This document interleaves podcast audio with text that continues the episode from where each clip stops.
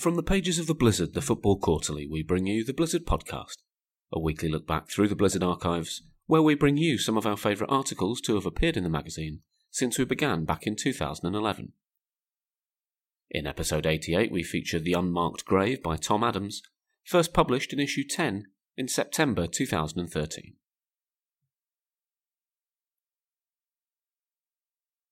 In an unremarkable corner of an unremarkable cemetery lies an unremarkable grave.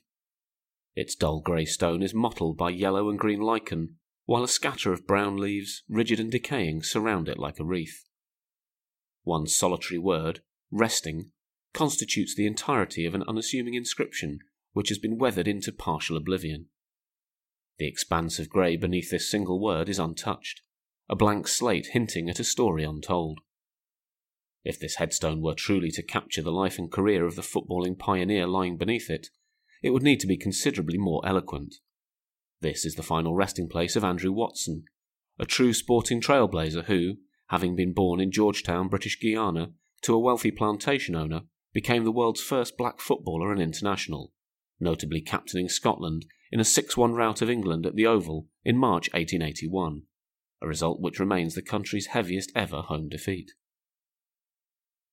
Watson, described by the Scottish Football Association Annual of 1880 81 as one of the very best backs we have, represented two of the 19th century's most prestigious clubs in Queen's Park and Corinthians, forging a successful career on both sides of the border as he won multiple domestic trophies and attracted widespread admiration for his robust but proficient style of play.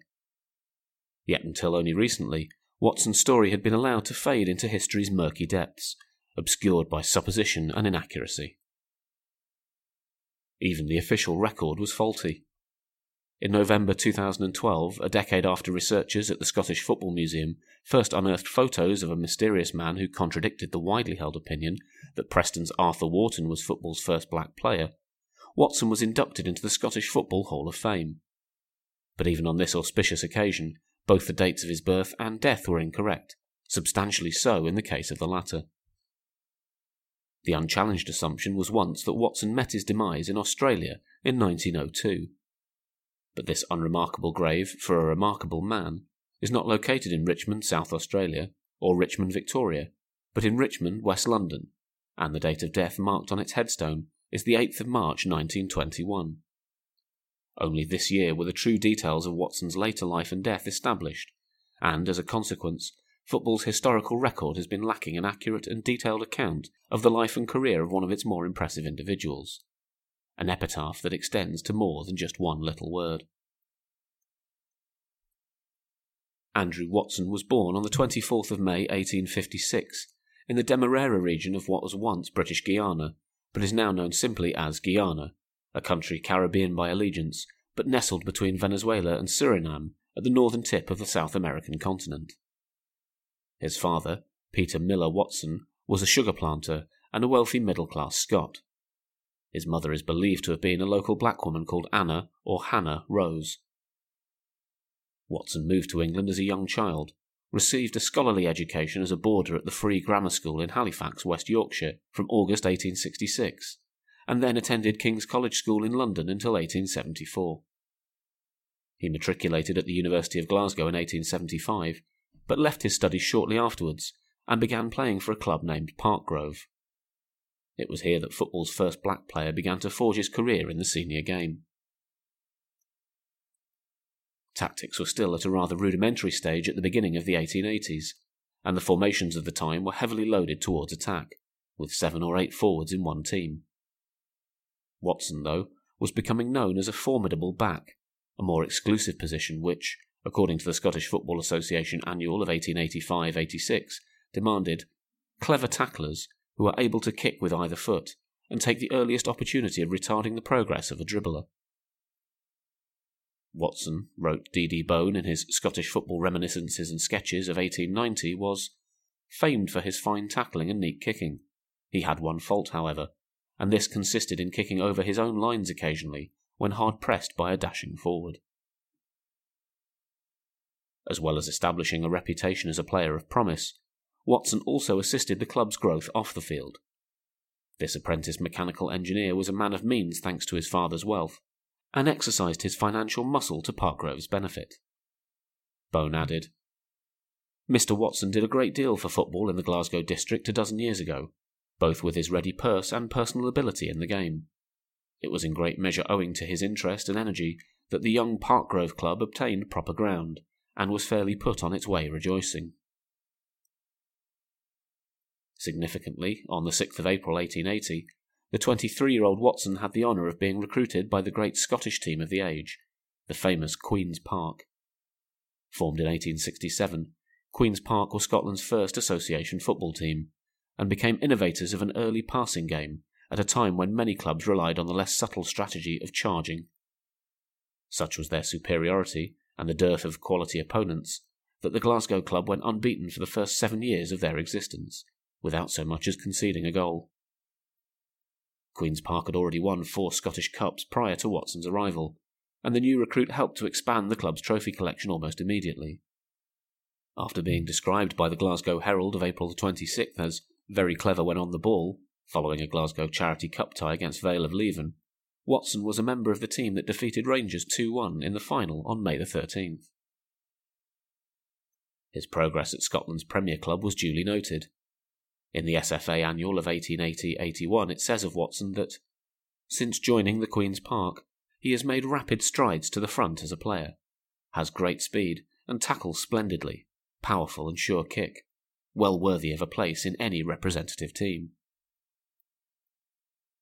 Indeed, he was.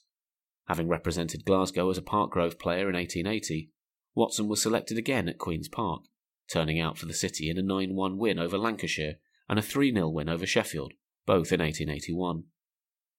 Though he was absent a year later, Watson's talent cast a shadow over proceedings.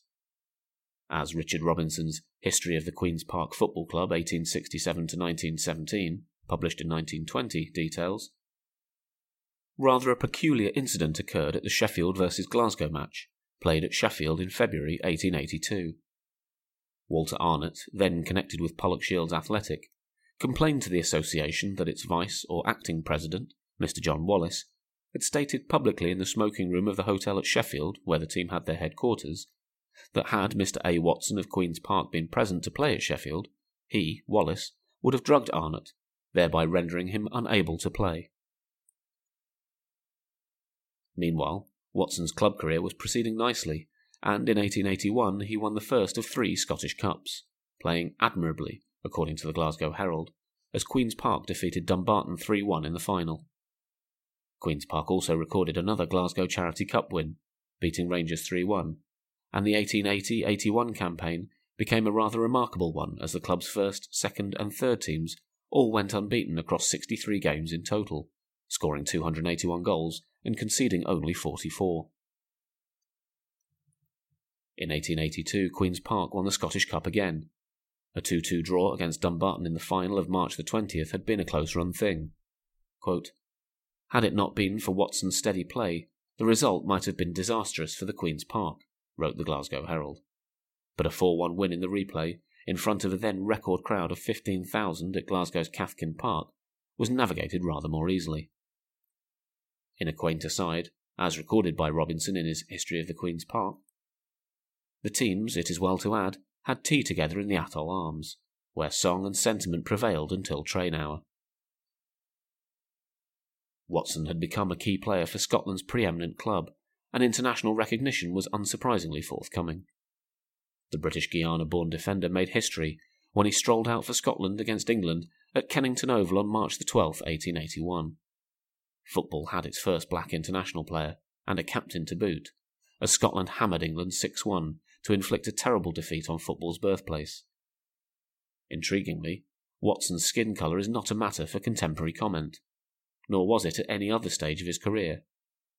A report in the Sheffield Daily Telegraph merely commends him for having cleverly tackled an opponent in a match that proved unmistakably the superiority of the Scotsman at the dribbling game, a style of play pioneered by Queen's Park. Only two caps followed, a 5 1 win over Wales two days later in Wrexham, and a 5 1 home win over England in 1882. As a promising and indeed historic international career, was quickly curtailed when Watson moved south to London, with only Scotland based players under consideration for the national team. Watson joined London Swifts, and on New Year's Day 1883 helped his new club become the first team to defeat Queen's Park in Scotland. It was at Swifts where Watson became the first black man to play in the FA Cup, though given he was blessed with sufficient financial resources, the fullback was able to make frequent trips north of the border, and was in the Queen's Park side which defeated third Lanark by a record margin of 8 0 in the Glasgow Charity Cup final of May 1884. Notably, Watson's exploits with London Swifts, and Queen's Park before that, had brought him to the attention of the prestigious Corinthians, who, in an era of nascent professionalism, were boldly and proudly clinging to their amateur status. Being from a wealthy background, Watson had no need to chase professional wages. Indeed, the very notion of being paid to play football was regarded by many at the time as a morally bankrupt enterprise. The SFA Annual of 1885 86 describes how professionalism has been the all engrossing subject of the season, and it has engaged more time and attention than any other matter ever before required from the committee. Mr. MacKillop, our esteemed president in particular, has laboured indefatigably to have this evil suppressed in England, and to prevent it getting a resting place in our midst. Though their mutual stand against professionalism ultimately ensured the two clubs would become anachronisms, sliding into obscurity as money poured into the game, Queen's Park and Corinthians were two enthusiastic standard bearers in this doomed moral crusade. In the 1880s, at least, amateurism was a viable and noble stance. Robinson's History of the Queen's Park lauds Corinthians as a brilliant galaxy of talent, all men who have gained high honours in the game, and whose sole aim and ambition were to bring out all that is good and healthy in a pastime they followed for the love of it. Similar sentiments have always actuated the Queen's Park since its very foundation, its ambition being to keep the game unsullied, and its own reputation as pure and clean as the driven snow, and with success. It here met with kindred spirits. The name of the club is even at the present day, 1920, a household word for all that is chivalrous, clean, upright, and true in the civilized world of sport. Watson's finest achievement with this proud band of Corinthian amateurs came in the 1884 85 season, when they destroyed Blackburn Rovers 8 1 in the FA Cup. But the pull of Glasgow, where his two children were living following the death of his first wife, Jessie, remained strong, and in 1886 Watson was back with Queen's Park, winning the Scottish Cup for the third time with a 3 1 defeat of Renton in February. A great game it was, wrote the Glasgow Herald, witnessed by 10,000 on a wet and disagreeable afternoon. A new season required Watson to show an element of tactical flexibility as he slotted into an experimental formation that utilised an increased quota of three halfbacks. Though the man trained as a fullback had been used in a more advanced position as early as 1880, this positional tweak was geared towards a more progressive approach from Queen's Park. Clearly, it required some adjustment, as they were beaten heavily when facing Preston at the start of the campaign. According to Robinson, the result was so disastrous, a 6 1 defeat, that the Scots at once reverted to the old formation. Still, the fact that Watson had been earmarked for the role spoke volumes as to his all round ability. The SFA Annual of 1885 86 deconstructs the halfback position. Of all the players in the field, the halfback is, perhaps, the most relied upon. His judgment must be perfection itself, and no amount of assumed tactics by the opposing forwards should take him by surprise, or allure him to forget his position. He is, so to speak, a back and a forward combined in one. A clever halfback is, in fine, the most dangerous man to meet on the field. The position is a most responsible one, and many of the finest players in England and Scotland have chosen that position in preference to any other. The 1886 87 season was to prove his last in Scotland. In 1887, Watson moved to Merseyside following his second marriage to Eliza Kate Tyler. He was recruited to play for Bootle FC and became a favourite of the local supporters. In 1888, reporting on an FA Cup fifth round tie against the Old Carthusians, the Liverpool Mercury records that the Bootle team entered the famous enclosure amid hearty cheers, their fullback Andy Watson being recognised by many of the Surrey supporters as a once famed Corinthian and Swift.